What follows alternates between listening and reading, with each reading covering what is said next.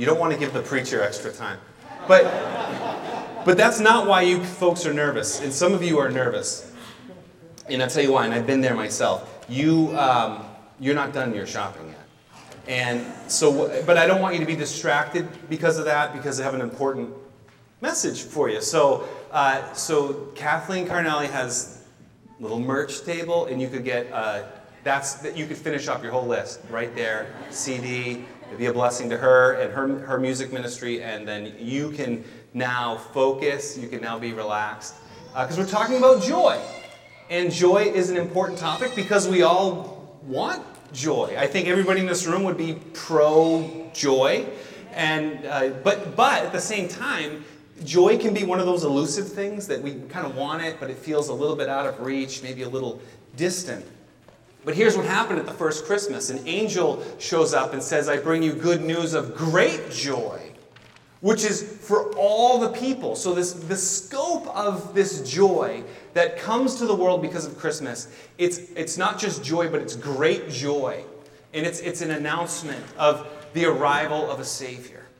And it's not just for a group of people or one, uh, just a, certain set or one family or one religion. It's, it's for the whole world, this news of what happened.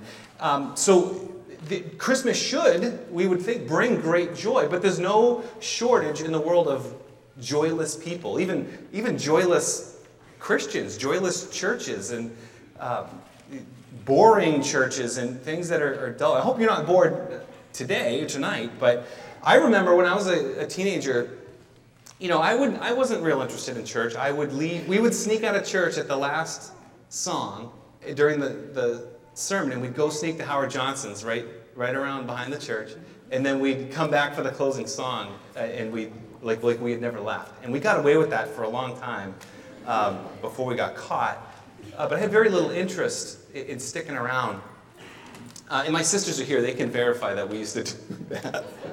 Um, anyway, there was, a, there was a famous hymn writer. His name was Isaac Watts in, in the early 18th century. And he was pretty, he wasn't bored so much, but he was dissatisfied with the singing in the church. Because the churches in his day, they, all they would sing was the Psalms. And, and, the Psalms are good, and God's people have been singing the Psalms for hundreds of years. They're, they're good and they're full of, of worship and joy. But he felt that there was just, it was a very limited way to worship God Be, because the Psalms were written before Jesus. And he knew that when Jesus came on the scene, that everything changed. And that there was a, God's joy and God's love and God's salvation could be known in a whole new way because of Jesus. So, what he did, Isaac Watts, is he took the Psalms and he rewrote them. And he, so he basically used the Psalms as a starting point, and he was considering how they are even greater, and how these words of worship are even greater at the coming of Jesus. So, Psalm 98, which was just read for us, Isaac Watts took Psalm 98 and he thought about Jesus and he thought about what this worship would be like in light of Jesus, and he wrote a very famous song called Joy to the World which we just sang. So, Joy to the World, which we, uh, which, we sung together tonight and sing at Christmas time, is Isaac Watts' interpretation or his rendition of Psalm 98. Just these same words. And it's because of Jesus, it's because of Christmas that the joy that we can know in God is even greater. And I want to. The, the famous reformer Martin Luther, he, he said it like this he said, There is such richness and goodness in the birth of Jesus that if we should see and deeply understand it, we should be dissolved in perpetual joy. Isn't that great? Dissolved in perpetual joy. That's the kind of joy, not this fleeting, elusive joy, but a deep, abiding joy. That's the joy we want. And that's the joy we find in Jesus. And I want to give you three reasons why there's just so much joy and we can sing joy to the world at Christmas. The first reason is this. We can there's so much joy because the Lord has come. And we sang that, right? Joy to the joy to the world, the Lord has come. God has revealed himself in our psalm here, Psalm 98, it's printed on the back of your bulletin, but verse 2 says, The Lord has made his salvation known and revealed his righteousness to the nations. This is a fundamental truth that God has revealed himself to the world. Now, there's a lot of folks out there who are agnostic and basically just means an agnostic person would say, you know, well, maybe there's a God out there, but you just you can't know for sure. And it's just who knows? I mean, how could a, a finite human even comprehend of something like an infinite God? And I'd say, well, that's a good point. I mean, I would agree with you unless unless God has made himself known, unless God has revealed himself to the world. This is how this is how the Bible describes this in Hebrew chapter, Hebrews chapter 1. It says, In the past, God spoke to, to our forefathers through the prophets at many times and in various ways. But in these last days, He has spoken to us by His Son Jesus, whom He appointed heir of all things, and through whom He made the whole universe. The Son is the radiance of God's glory and the exact representation of His being sustaining all things by his powerful word. The point here is that Jesus is God. So the question for us is is that true? Is the baby in the manger the God of the universe? And how you answer that question will fundamentally change everything. Everything. Is Jesus God? And I would love, we love as a church to explore that question for people to, to, to truly just explore could this even be true? And what does that mean for me? One way we do that is we have a what's called Alpha course. There's another one, there's an Alpha course starting in, in January. We'd love to have you join and explore this idea. Is, is it even possible that God could do this? Is it true? And I don't have time here in this place to sort of go through a big explanation of that. I'll give you a, sort of a short explanation. I don't know if this is helpful. It was an argument that was put forth by uh, the Christian writer C.S. Lewis, of course, and he basically said, if, you know, we know that Jesus claimed to be God. That's what got him killed. The charges against Jesus at his crucifixion were that he was claiming to be equal with God. So if Jesus claimed to be God, but wasn't God, then he's just a, a liar. So, is Jesus a liar? From what we know of what's been recorded of his life, uh, his, his teachings, his actions, and his words, is he a deceiver? Is he that evil? Or, from what we know of his life, was he truth? Did he do and say the things you think God would do if he came to this earth? So, is he a liar? Or is he not lying and he's just crazy? Is he a lunatic? But here we have a, a, man whose teaching was so clear and so profound, and so it, that it truly reveals God's heart. You know, is this a lunatic? Is this a liar? It, it doesn't leave us with a lot of options. So the question is is Jesus Lord? And if it's true that Jesus is Lord, then that means that He's come to this earth. He's come a long way to to reach out to us. That, that we might know and experience God. That God came all the way to get you. And I believe that is that could be why you are here in this room this afternoon. That the God of the universe, that Jesus is still here by his Spirit. He is here and has come that, that you might know God, that you might know his love. And, to know and experience Him, and then your life can be so full of meaning and purpose and goodness and love. And all you have to do is respond, respond in faith to Him. You may not know all the answers, but if you have any sense that God is calling you right now, do not ignore that. Do not resist it. Don't push it away. It's for you. Just receive it. And then you can experience the joy that God intends. Here's, here's the issue with joy. And the reason why it can feel very elusive to us is that God designed us for His pleasure to enjoy Him. And, and the joy that we have comes from understanding that and experiencing Him. And when we don't have a relationship, a vital relationship with the God of the universe, that joy is missing. And that's why often uh, we, we lack joy. But we can have joy because the Lord has come. He's come to us, He's come to you. The Lord has come. That's the first thing. The second thing is this we can have joy and great joy because the Savior reigns. And we just sang that. Joy to the earth, the Savior reigns. And here in our psalm, in verse 2, the Lord has made his salvation known. In verse 3, all the ends of the earth have seen the salvation of our God. There's all this saving salvation language. Well, what, what's the deal with that? The idea is that God is a God who saves.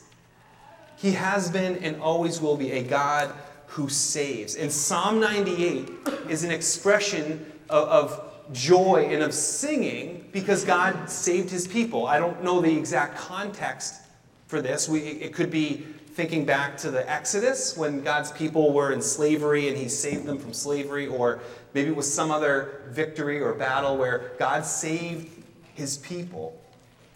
But when Jesus comes on the scene, he comes to achieve an even greater exodus, an even greater salvation. And it undoes all, this salvation undoes all the curse of sin. It was somebody, somebody came up to me recently and they said, It's weird at Christmas. We sing this joy to the world and we sing about the curses. We, sing, uh, Far as the curse is found, far as, far as the curse is found. It, and it, it seems strange. Why are we singing about curses? We're not. It, so that is a little strange, except that what we're singing is that no, we, we're singing no more let sin and sorrow grow or thorns infest the ground. That he has come to make his blessings flow far as the curse went. So, what happened is when sin entered the world, it severs people's relationship with God. It severs our relationship with each other, and it even severs our relationship with the world around us. That, that He has come to undo that curse, to, to save us from it. It's just a major breakdown in the world because of sin. So here's my question Do, Who cares? Do we need this kind of saving now? I think the answer is obvious. It's yes. We need, this world needs a Savior. And as we look at the world and, and we look at people, we can see we can see very beautiful things in the world. Both in creation and, and in humanity, there are beautiful things. But we also see very broken things. And as we look at our world, do we think that things are just, you know, constantly getting better? That the world is somehow more unified and, and more peaceful every day? I, I think the answer is no. When we think about war and threats of violence, and we, th- we think about even in our nation, and like people of all different backgrounds and different uh, ends of political spectrum, everybody's frustrated. And, and people are, are very worried. D- does this world need a Savior? I think the answer is obvious yes, we need a Savior.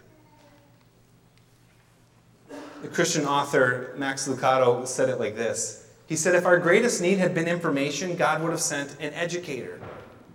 If our greatest need had been technology, God would have sent us a scientist.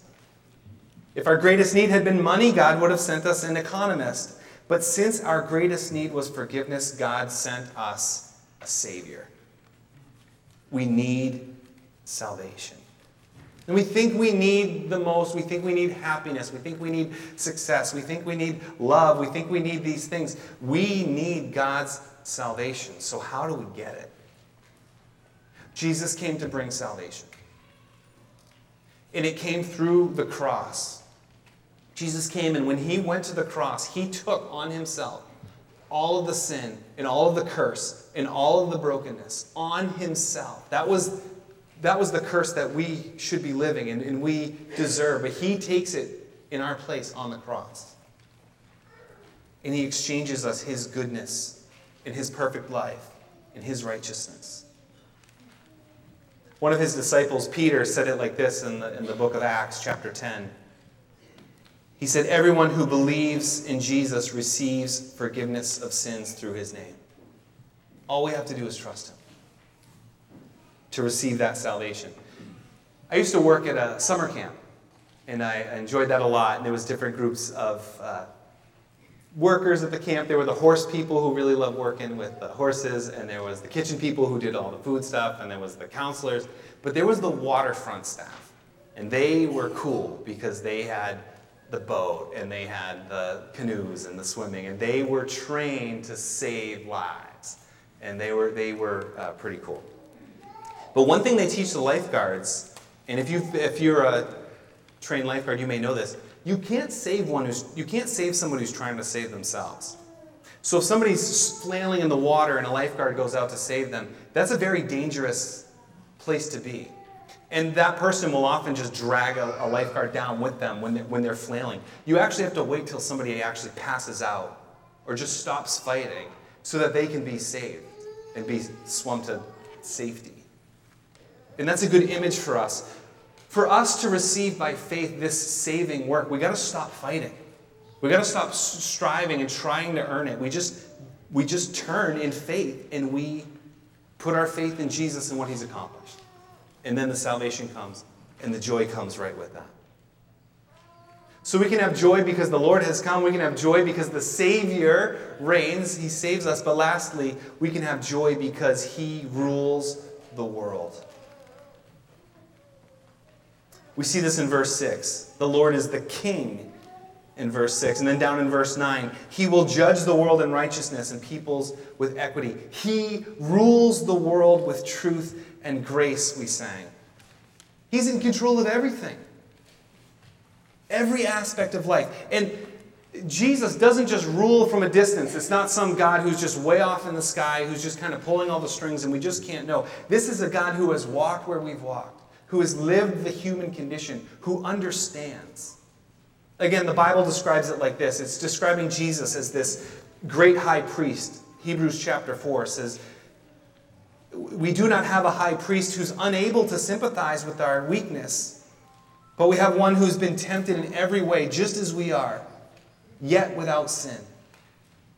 Let us then approach his throne of grace with confidence so we may receive mercy and find grace to help us in our time of need. And I don't know what your need is, but whatever your need is today, He's faced it. Physical pain, He's, he's been through it more than we ever, could ever imagine. Abandonment by friends. In His greatest moment of need, it happened.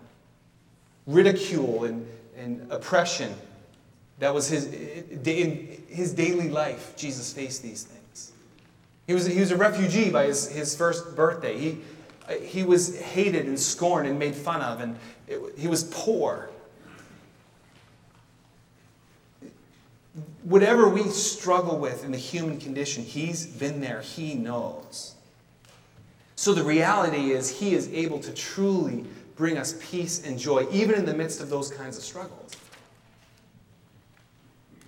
How do we how do you get it?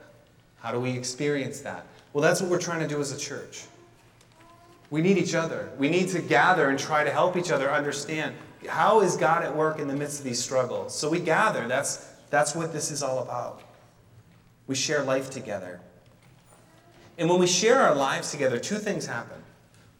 One is when we have a burden, your burden gets shared, it gets lighter. Scripture says actually that fulfills the law of Christ, that when we share our burdens, this is a good thing. But we also share our joys. And when you share a joy, it gets multiplied.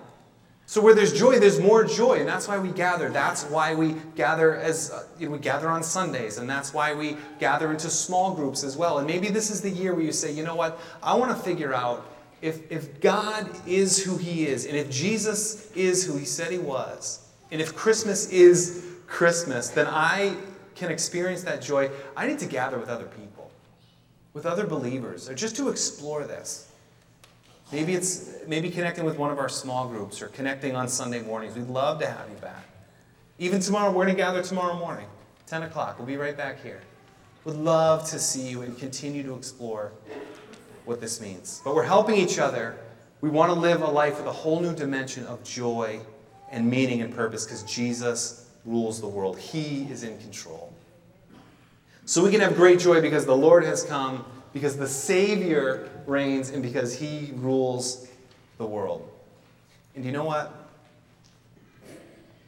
Thousands of years ago, God knew that you would be sitting in this room right now, right here in this place. And just like Isaac Watts wrote Joy to the World, he was rewriting the songs of praise of God's people. He, because of Jesus, he could, it had, uh, even those good and right words of worship had a whole new meaning in Jesus. Your life can be rewritten and have a whole new meaning in Jesus. The Bible says if anyone is in Christ, if anyone is in Jesus, he is a new creation. The old is gone and the new has come. That new life in Jesus, your, your past no longer defines you, it no longer controls you. That you can have new life, a life that is full of love and purpose and joy. Do you want his joy, that real and lasting joy? And are you done fighting and doing everything else to try to get it? Will you receive it by faith? Let's pray together. And as you sit, maybe you could just, in the silence of your own heart, pray something like this Say, Father God, I want your joy. But I know that I need your salvation, Lord. So I pray that, I just pray that you would forgive me. And in the name of Jesus and what he's accomplished, I receive that forgiveness for my sin and, and just for the curse of life, Lord. All my sin and brokenness, Lord, I pray that you would take it that you would fill me with your spirit, that I might know your presence, that I might understand how you are guiding me in this world, how you are saving me, that I might have joy in the midst of any struggle I have. I pray that you would be the Lord of my life this year. I pray in the name of Jesus Christ, my Lord and Savior. Amen.